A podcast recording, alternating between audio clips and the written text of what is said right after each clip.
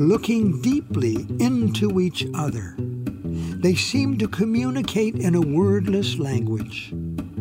There was a, a moment of silence. Then Pam turned to Troy, looking more composed. She said, I think Bullet is telling me I am not ready to go. I have more to do. Welcome to the Dog podcast with stories from Squire Rushnell, featuring Rescued by Ruby, the Netflix original motion picture. This limited series podcast is brought to you by Godwink Brands. Visit dogwinks.com for more information. Now, here's the Godwink guy, Squire Rushnell. Every creature is divinely aligned with others, mysteriously, auspiciously, often unknowingly. And only later can we see the invisible threads that have connected us, causing us to be exactly where we were supposed to be to fulfill our destiny. This is the true story of two women and a dog, Pam and Anne whose lives were woven together by a golden retriever named April 2001, Bellport Animal Hospital, Bellport, New York, Long Island. Good boy, said Dr. Lawrence Cangro, gently stroking the head of Bullet, a favorite patient for 13 years. Will he be okay? asked Pam anxiously, choking back tears. The vet paused and gently replied, I'm afraid I don't have good news. First, I don't like the sound of his heart. Second, Bullet's enzyme level is elevated, an indication of cancer of the liver, which golden retrievers are prone to get. Pam rapidly drew in a breath and squeezed the arm of her husband, Troy. I need to check the ultrasound results. May I leave you and Bullet for a few minutes? The doctor looked kindly at both of them, said he wouldn't be long, and left the room. Pam Sicca, 40 years old, was holding back tears. She had somehow fooled herself into thinking this day would never come. She had always told people, Bullet is my child, my shadow. I see into his soul. He sees into mine. But now she was gazing into the eyes of her best friend forever. He was motionless, barely capable of staying awake, laying on a cold stainless steel table at the veterinarian's office. With her lower lip quivering, Pam leaned in, face to face with Bullet, her brown eyes locking with his, speaking in a secret language they'd spoken so many times before, communicating how much they loved each other. Bullet wants to show his love for Pam by kissing her right on the face and nuzzling her neck, just the way he had done since that first day in the puppy pen. The moment he saw her, a deep instinct said, She's mine, nobody else's, and he ran right past all the other puppies to get to her. Bullet, she whispered, you know I've loved you. Right from that first day I saw you. I called to the other puppy, the one I'd picked out earlier, but he wouldn't come to me. Instead, you bounded over, looked me right in the eyes, like now, as if to say, Hey, pick me, take me home. I know that I didn't pick you. You picked me. Dr. Cangro returned. Pam stood up and clung to Troy. The doctor took a breath and then calmly spoke in measured tones. The ultrasound clearly shows that Bullet has a cancerous tumor on his liver, he said.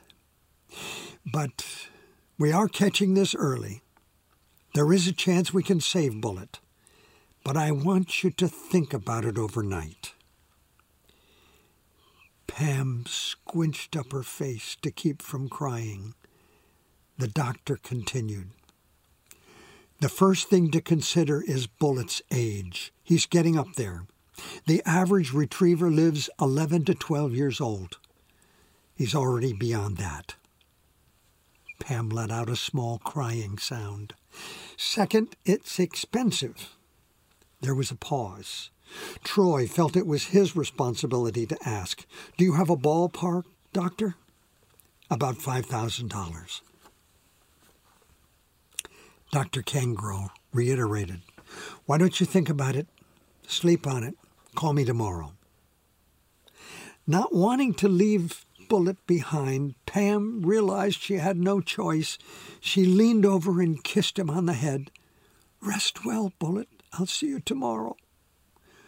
Troy rubbed Bullet's neck. Bullet tries. He can't even lift his head.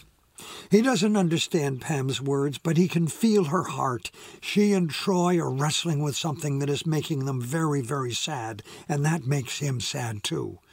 At this moment, though, he doesn't have the energy to even keep his eyes open. Troy, feeling a lump the size of a golf ball in his throat, wraps his arms around Pam and leads her out of the office. Grasping its small blessings, he couldn't imagine how his dear wife could have handled this on her own. He was an air traffic controller, and this happened to be his day off. As he opened her door to the car, Pam looked up at him with begging eyes and whispered, Troy, how can we possibly afford it? As they drove from the animal hospital, Pam let out the tears that she had been holding deep inside all that time. Later, the same day, Orlando, Florida. Ann Givens, a 28 year old reporter with the Orlando Sentinel, was excitedly tapping her fingers on the steering wheel of her little red Honda Civic. She was calling her fiance, Rafer Guzman, a staff reporter at the Wall Street Journal. But he didn't seem to be picking up. Hi, Rafer finally answered, sounding a little out of breath. Anne flashed a warm smile, her hazel eyes lighting up a sweet face framed with shoulder length brown hair.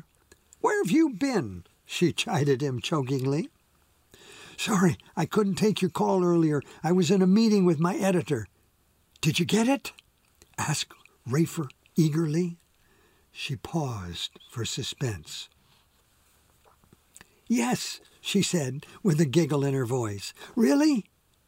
You are now talking to the next cub reporter to take on the world. From the pages of Newsday, your eye on L.I.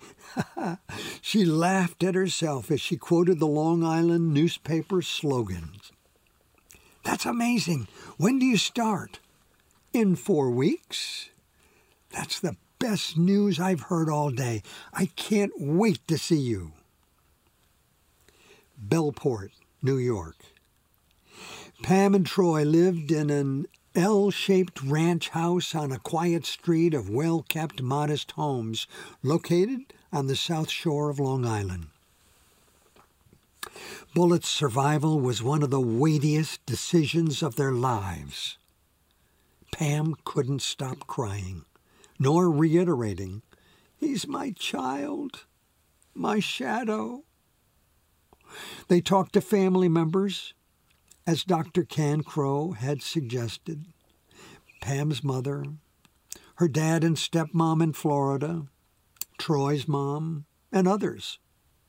Everyone knew the special relationship between Pam and Bullet and conveyed their expressions of sadness, and ever so gently each one raised the question of prudence spending that kind of money on a dog who, if he survived the surgery, had already exceeded the average lifespan.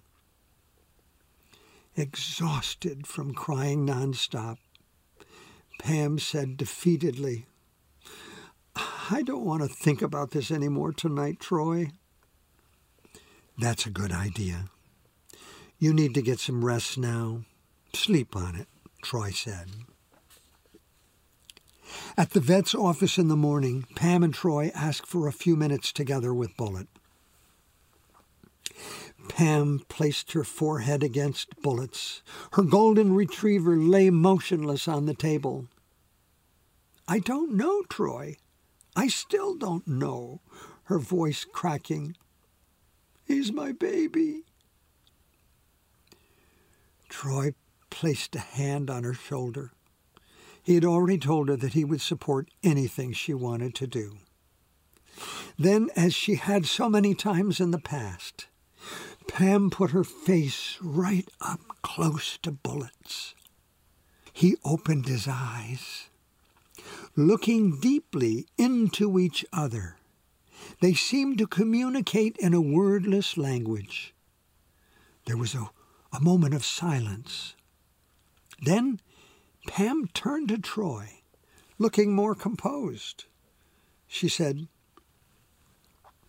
I think Bullet is telling me I am not ready to go. I have more to do. Pam and Troy found the way to borrow the money and told the doctor, please schedule the surgery. A few days later, Dr. Cancro reported that Bullet came through his surgery with flying colors. He was released 48 hours later. Bullet walked beside Pam and Troy a little more slowly than usual out of the Bellport Animal Hospital. We're going home, Bullet, said Troy, holding the leash. Dr. Cancro said you did very, very well. He's very happy. They reached the minivan. Pam leaned down and held Bullet's face with two hands. And only God knows how happy I am. When we get home, we're going to celebrate with a steak. She smiled, tousled his fur as Troy lifted him into the back seat. Bullet liked that word, home. And the other one, steak.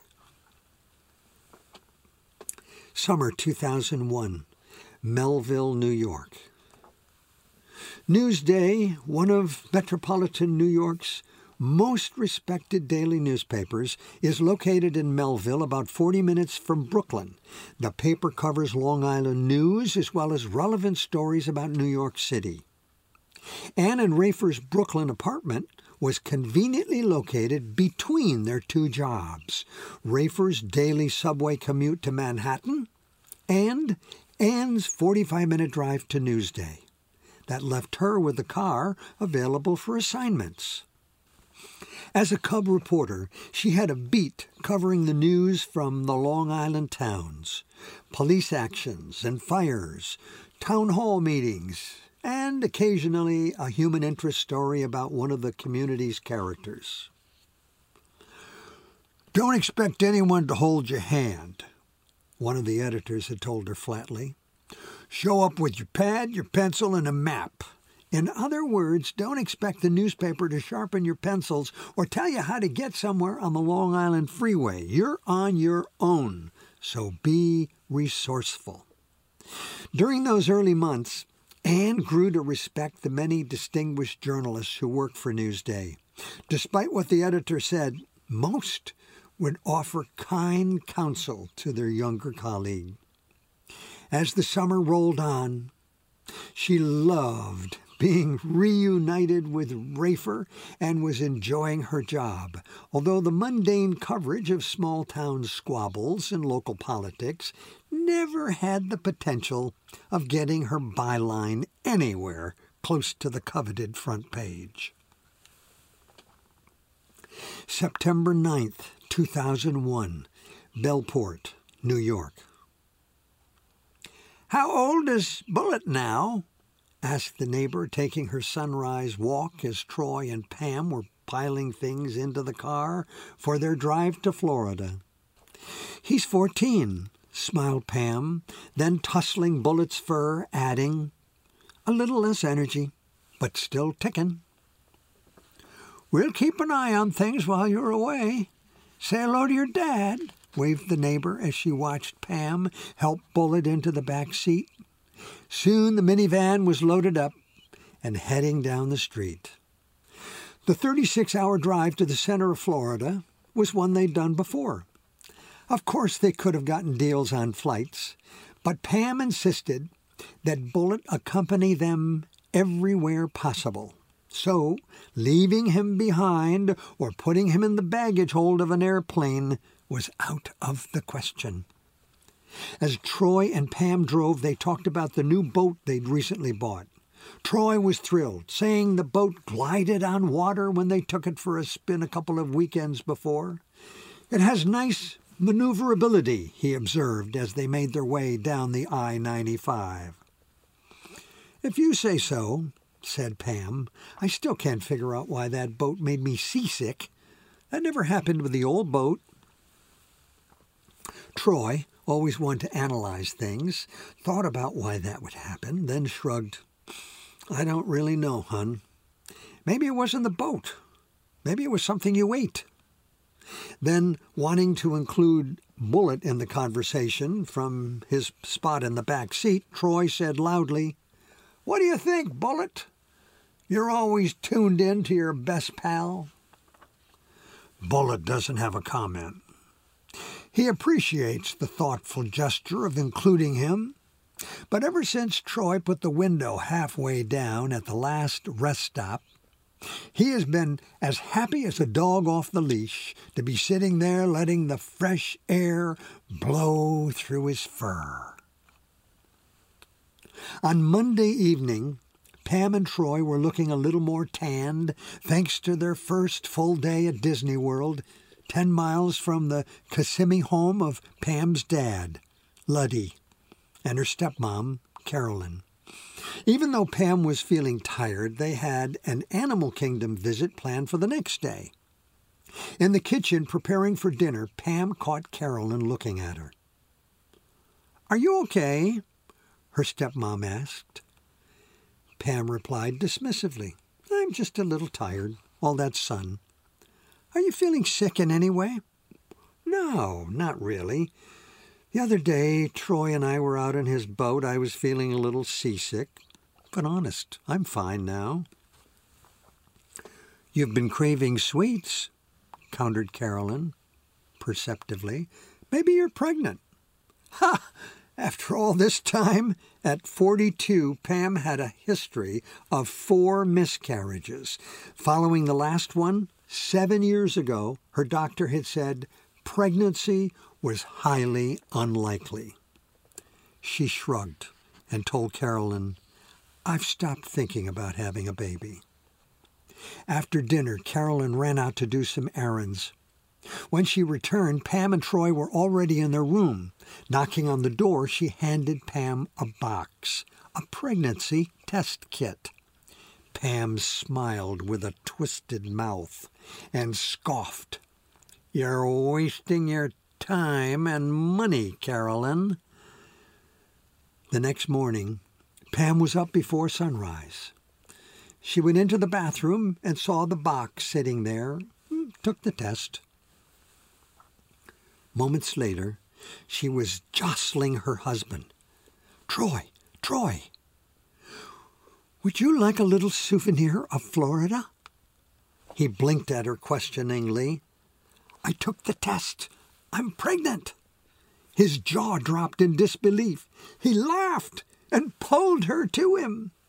Bullet joins in on the excitement. He picks up the empty box from the tester and begins running around the room and then into the living room and through the kitchen. Not sure what they are celebrating, but the puppy in him is never too far beneath the surface. A short while later, Bullet is resting under the kitchen table, enjoying all of the upbeat conversation and loving the smell of bacon. Over the sounds of the TV playing in the living room, he can detect an unusual brightness in all the chatter, and every once in a while a hand appears with a shared treat. this is such a grand, great day.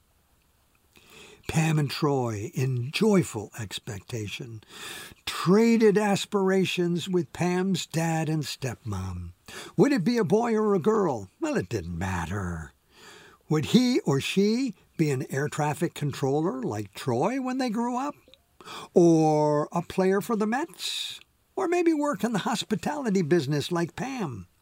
Again, they allowed themselves the dream of raising a family, dusting away all the disappointments of the past. I just have the sense that God is going to bless this baby in ways we cannot imagine, said Pam hopefully. Her parents nodded. They themselves were getting excited about another grandchild. Troy, always madly in love with his wife, particularly loved seeing her exuding enthusiasm. He knew that this dream come true would be an enormous gift at this time of their lives. Luddy had gotten up from the table, walked into the living room. He shouted, Troy, you better call work. Come look at this. The four of them stood, transfixed at the TV. They were riveted in horror as the television images showed an aircraft flying into one of the World Trade Center buildings in New York. And not long after, they were stunned, along with the rest of the world, as a second plane crashed into the second tower. Now they knew it wasn't an accident.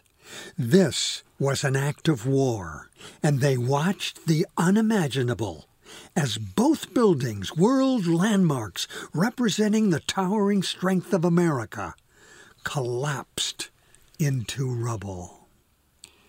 Troy had a special telephone access to his work. As an air traffic controller, he called his boss to see if he was needed. Whoever answered the phone was in such crisis mode they instantly hung up. Pam quietly became more anxious. Like a brightly colored birthday balloon, she felt punctured as the joy for the new life within her slowly drained from her psyche, converting into enormous anxiety. All of the excitement and optimism of bringing a baby into the world was now turning on the question what kind of world am I bringing my baby into? Same time, same day, Brooklyn. Ann Givens was calling the Newsday office from her apartment. The TV was on in the background, with the video of the planes crashing into the World Trade Center being played over and over. Okay, she repeated into the phone with a sense of urgency. I'll get to the base of the Brooklyn Bridge, gather interviews from victims walking off. She paused as the person she was speaking to asked a question. Then she answered, The bridge is four miles from my apartment. Not long after, holding her notebook, Anne gazed at the stream of frightened and wary people coming off the bridge. Her heart went out to dozens of people covered in white ash, like a scene out of a horror movie, walking toward her, almost zombie like. Some were too shocked to even speak. Others talk loudly. They seemed to need to tell their stories in great detail. For hours, she interviewed people crossing over the Brooklyn Bridge, stopping every once in a while to call the paper with her notes. Often the cell service didn't work, and Anne had to stand in a long line at a payphone. When Anne arrived at Newsday the following morning, it was surreal. Instead of it being a boisterous war room, as one might expect, people were introspective and quiet. It was as though the events of the past 24 hours were so tragic and horrendous that no one wanted to dwell on them in idle chatter. Everyone went on with their jobs as efficiently and as quickly as they could. Sunday, September 16, 2001, Kissimmee, Florida. Five days after 9 11, Troy had connected with colleagues at work and confirmed that bridges and tunnels in and out of New York had been reopened. He and Pam packed up the minivan, put Bullet into his seat, and left at dawn on Sunday on their journey back up the I 95 from Florida to New York in order for Troy to be back at work on Tuesday. They were glad to be heading home during the trip. Bullet can sense the undercurrent of anxiety with Troy and Pam, with everyone, even people at the rest stops. He is most content sitting in the back seat, window down, inhaling the salty scent of the warm sea breezes and hearing the different sounds and birds, and then picking up the scents of autumn as they approached their travel north. He muses about their vacation and the new joy in Pam's voice when she talks about the, what does she call it? The baby. As Troy and Pam drove, they witnessed an extraordinary sight. Flags were flying everywhere, from buildings and homes, and dangling from every crane at every construction site. Each flag seemed to be shouting a defiance against an enemy that would not defeat us, but make us stronger and united Americans. They were quiet as they approached the skyline of New York. A large column of smoke rose from the devastation in lower Manhattan. Once they passed over the Verrazano Narrows Bridge, heading toward Long Island, they knew they were only an hour or so from home in Bellport. The next day, Newsday offices, Melville, New York. Anne and many other reporters were given assignments that would become their daily tasks for months to come. In addition to their usual beats, they were asked to research and write one or two obituaries, personal stories about victims identified in the carnage, with a large portion of their day spent hearing the heartbreaking stories about loved ones who had died. Newsday developed a daily section called The Lost to memorialize those who had perished. It turned out to be a source of great comfort for thousands of readers. Early 2002, Bellport, New York. Pam had continued working at her job in the hospitality business, trying her best to separate the horrendous events of 9 11 from the wonderful news that she had received on the same day. Doctors calculated that the baby had been conceived during July of 2001 and that full term birth would mean that the baby would be born late April 2002. She grew more and more excited as she felt the baby moving within her, holding on to the belief that as she had articulated that morning she discovered her pregnancy, she honestly believed this time things will be different. No more miscarriages. God's blessings will be realized. Still, she remained cautious, never taking unnecessary chances, getting her sleep, and always following her doctor's advice. In her third trimester, Pam's gynecologist advised that she was suffering from placenta previa, an abnormality that occurs in one of 200 births. Her doctor prescribed bed rest as the primary treatment and told her placenta previa nearly always requires cesarean delivery. Bullet senses something different going on Pam's body has been changing in size, and sometimes she holds his head up next to her belly, letting him listen to the tiny sounds going on inside her. Every once in a while, he feels a little movement. They startled him at first, and then made him curious. This much he knows. This thing Pam calls the baby is something he likes. April 10, 2002. Baby Troy was born about two weeks early at Stony Brook University Hospital, 30 minutes from their home. Because the baby's birth was considered complicated and due to Pam's cesarean birth, she and the baby were required to remain hospitalized for four more days. Pam was concerned about Bullet being home alone and mentioned it to a Stony Brook nurse. The nurse had an idea. Returning with one of the hospital blankets that had swaddled baby Troy. Have your husband give this to your dog. It may give him comfort to smell the baby, but also prepare him for when the baby comes home, she advised. Now, on work days, Troy would show up at the hospital in late afternoon to visit Pam and the baby. Soon he was bringing amusing and heartfelt stories of Bullet and the baby blanket.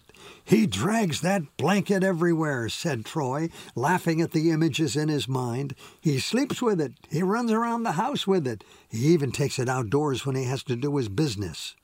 Pam laughed too. I guess Bullet is comforted. Me too. April 2002. Brooklyn, New York. Offering Anne a modicum of escape from her daily obituary writing was the bright light at the end of the tunnel of summer, Labor Day, because that is when she and Rafer were going to be married in a park near Brooklyn Bridge. It wasn't to be a large wedding, but just talking about it and planning it provided relief from the dark cloud that hung over every newsroom in the country, but especially those in metropolitan New York. April 14, 2002, Stony Brook University Hospital. Pam was thrilled when they said that she and her baby could finally go home, even though the baby had breathing difficulties. I can't wait for you to meet Bullet, she cooed to baby Troy, sitting in the back seat of the minivan next to the child carrier. Speaking to Troy as he drove, she asked, Do we have anything to eat in the house? I'm starved.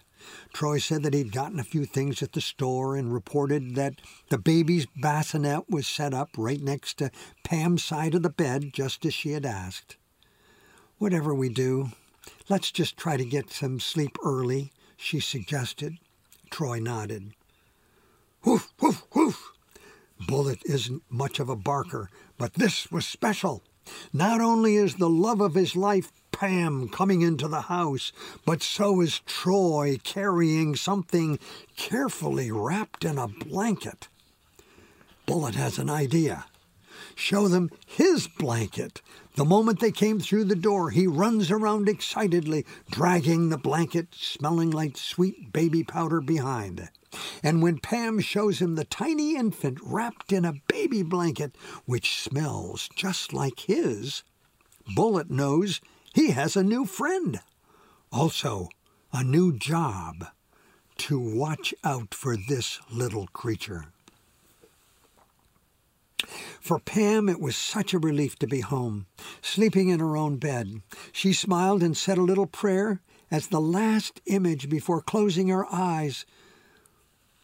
She prayed for her two babies, baby Troy an arm's length away, and Bullet, her baby Secret Service agent, taking up his new station underneath the bassinet. Over the next two weeks, Bullet sees more activity in the household than he can ever remember. There were not only new smells, but a lot of new noises, and he didn't like one bit to hear the baby crying. Troy Sr. had taken off three weeks when the baby had been born on April 10th and wasn't due back to work until May 1st. And there seemed to be more visitors that wanted to come see the baby than ever before. So for each one, Bullet had to show off his blanket, and you never had to ask where the dog was because wherever baby Troy was, so was Bullet. He watches Pam feed the little tyke with a bottle. Unfortunately, nothing falls on the floor, so there are no scraps. But Pam takes care of that. She always makes sure that he gets a little treat. That's one of the things he loves about her. She's always so thoughtful. May 1st, 4:30 a.m. Buzz.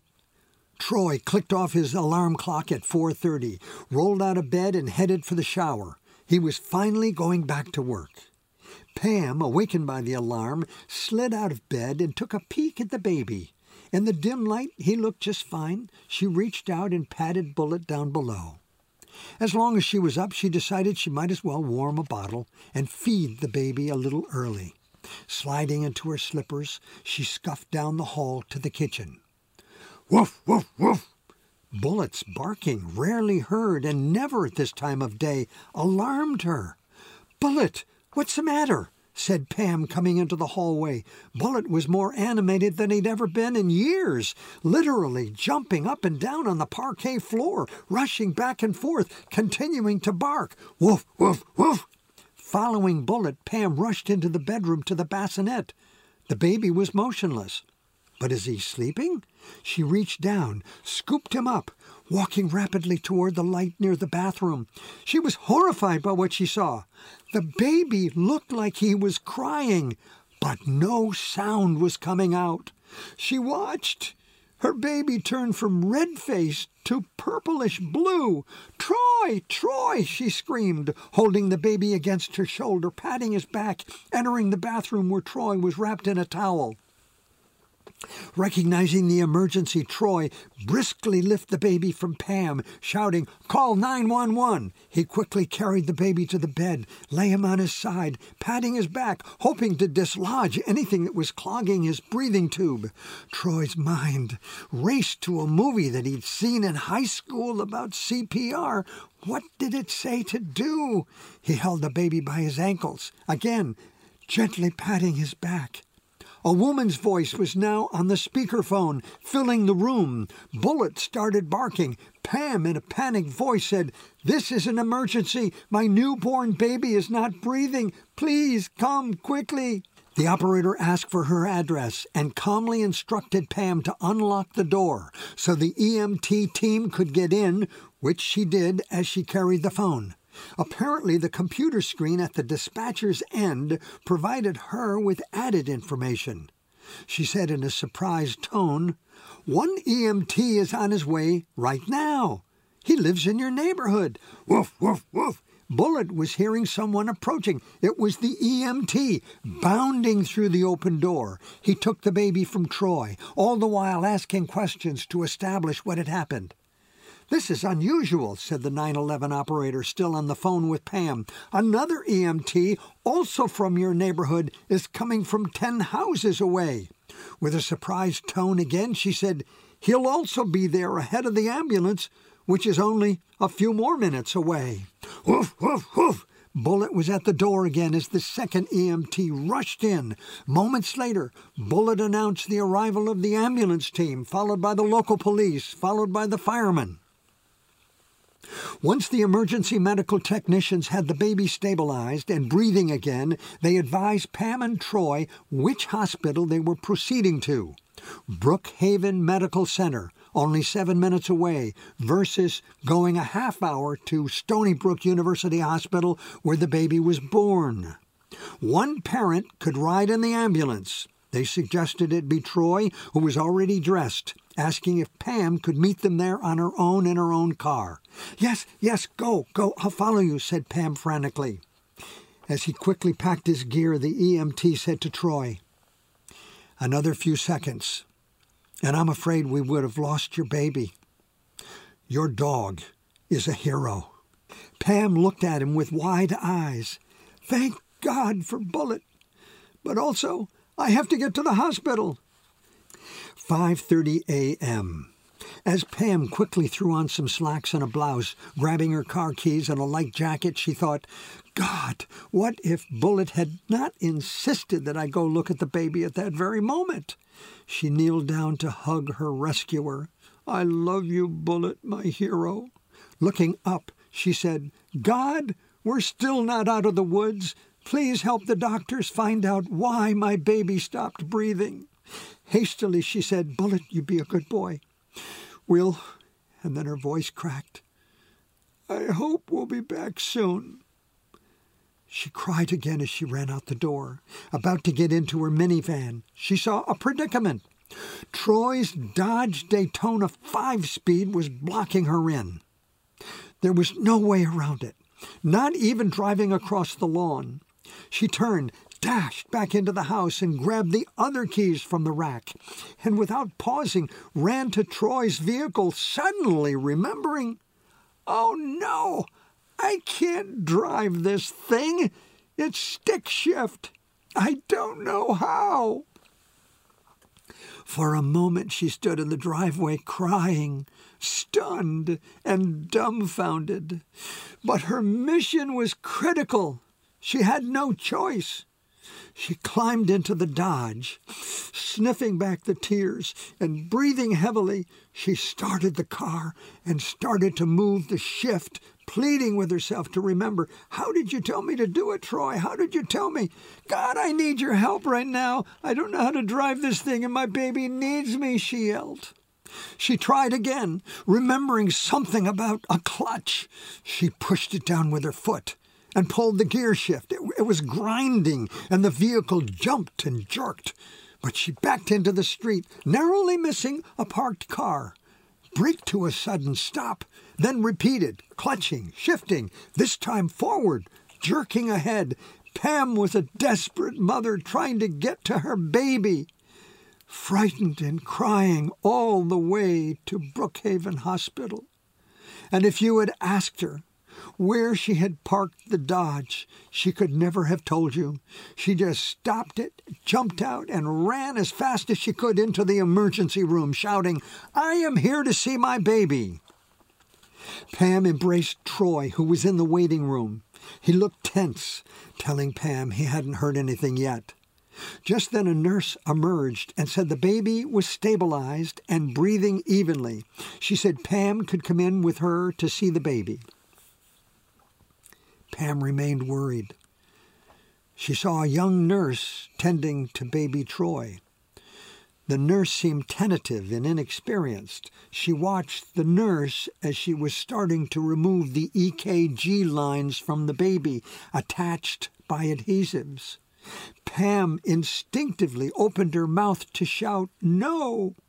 Just as the young lady began to rip the sticky pads from the baby. Too late! The ripping sound was followed by the baby's face again contorting into a fierce cry that produced no sounds. Again, the child's face turned from red to purplish blue. Pam didn't know what to do. Can anybody do something? she shouted. A more experienced nurse, who was supposed to have left work already, was walking past the door to the room when she heard the commotion. She looked in and knew exactly what to do. She lifted the baby lengthwise, raising it so the child's face was even with her face, then blowing like she was playing a flute. She oxygenated the baby by blowing across its nose and mouth. The baby took a breath. A doctor who was also supposed to be off duty, but was still there, rushed into the room and began making arrangements for the child and Pam to be transported to Stony Brook University Hospital, which had far more sophisticated neonatal clinic capabilities. They could deal with this emergency. Again, Pam's heart was racing. Again, she was witnessing the rescuing of her baby. And again, she thanked God for the blessings and the Godwinks. Returning to Stony Brook University Hospital, where Pam birthed baby Troy, was a comfort for Pam and Troy. She was more confident that Stony Brook had the resources to determine what was wrong. And over the course of the next two weeks, baby Troy was diagnosed with silent reflux, a backing up of stomach contents into the baby's underdeveloped esophagus, which was complicated by the discovery of curvature of the spine. May 15th, 2002, Stony Brook University Hospital. As Troy handled the paperwork to be released from the hospital, Pam recounted their blessings with Troy's mom, Irene, who had come by to help them. The baby was now safe, thanks to a small army of heroes. Bullet was the biggest hero of all, she said excitedly, rattling off all the Godwinks that had flowed directly from his actions at the start of the crisis. What were the odds that two EMTs lived in the neighborhood and arrived ahead of the ambulance? And what about the nurse at Brookhaven Hospital? who was just walking past the doorway at the exact moment she was needed and who knew how to do CPR on an infant. She was supposed to be off duty, same as the doctor. Then there were all of the other first responders and medical personnel who quietly save lives every day, but were divinely aligned to be at the right place at the right moment to help save tiny Troy. Troy, now rejoining Pam and his mom, hears Pam say, Honey, when Bullet got my attention that morning, it was a miracle, wasn't it? Troy nodded, turning to his mom to share evidence of Bullet's heroism. The EMT said a few seconds more, and we would have lost our baby. People need to know about this, said Irene. We cannot keep God's blessings to ourselves. We have to share it. Troy wasn't sure where she was going with that comment. But Irene already had an idea. When she left the hospital, she called a friend, someone who worked for Newsday. May 15th, 2002, Newsday. Anne noticed an unusual light-heartedness, more animated voices, as several reporters gathered around the editor's desk. Alex Martin, the gruff but dedicated and demanding editor of Newsday, was holding court, telling about the call he had just received from a woman who said that an old dog had saved a newborn baby. After eight months of the reporters slogging their way through daily stories of horror and horrific heroic fireman stories and police stories, unthinkable circumstances. Here was a simple Norman Rockwell story about a dog that had saved the life of a baby in crisis. But it wasn't just any dog. It was a dog that himself had been saved earlier when the parents of the baby, against all reasonable counsel, had scraped up the money to perform a $5,000 operation on their 13 year old dog. This was a story about life and living, and it was lifting the hearts of all those reporters who were gathered there to hear it. Givens, you got this assignment. Anne's heart jumped. What? The editor says that I'm the one who gets a day pass from news agony in order to bring the public something that will make them smile and warm their hearts? This could be a hoax. Check it out. After you talk to the parents, talk to the EMTs, the police, the firemen who showed up, validate everything. Anne nodded at Alex, hoping she wasn't inappropriately smiling or looking giddy. And get me the audio of the dog barking. Anne looked at her editor questioningly. Audio? Yes, audio. Then, anticipating the unstated question, why, he answered, Because we're a newspaper in a brand new world which in itself was not all that helpful to Anne. An hour later, Anne was pulling into the driveway of Pam and Troy Sicka's home in Bellport. She knocked on the door, and Pam answered. As Pam and Troy relived the story, showing Anne where the baby's bassinet sits, next to the bed where Bullet was on watch, underneath, Anne took copious notes. At the end of the interview, Anne said, um, do you think we could get Bullet to bark so I could record it? Pam and Troy looked at her blankly. I, I don't know why exactly. My editor just wanted me to record the dog barking.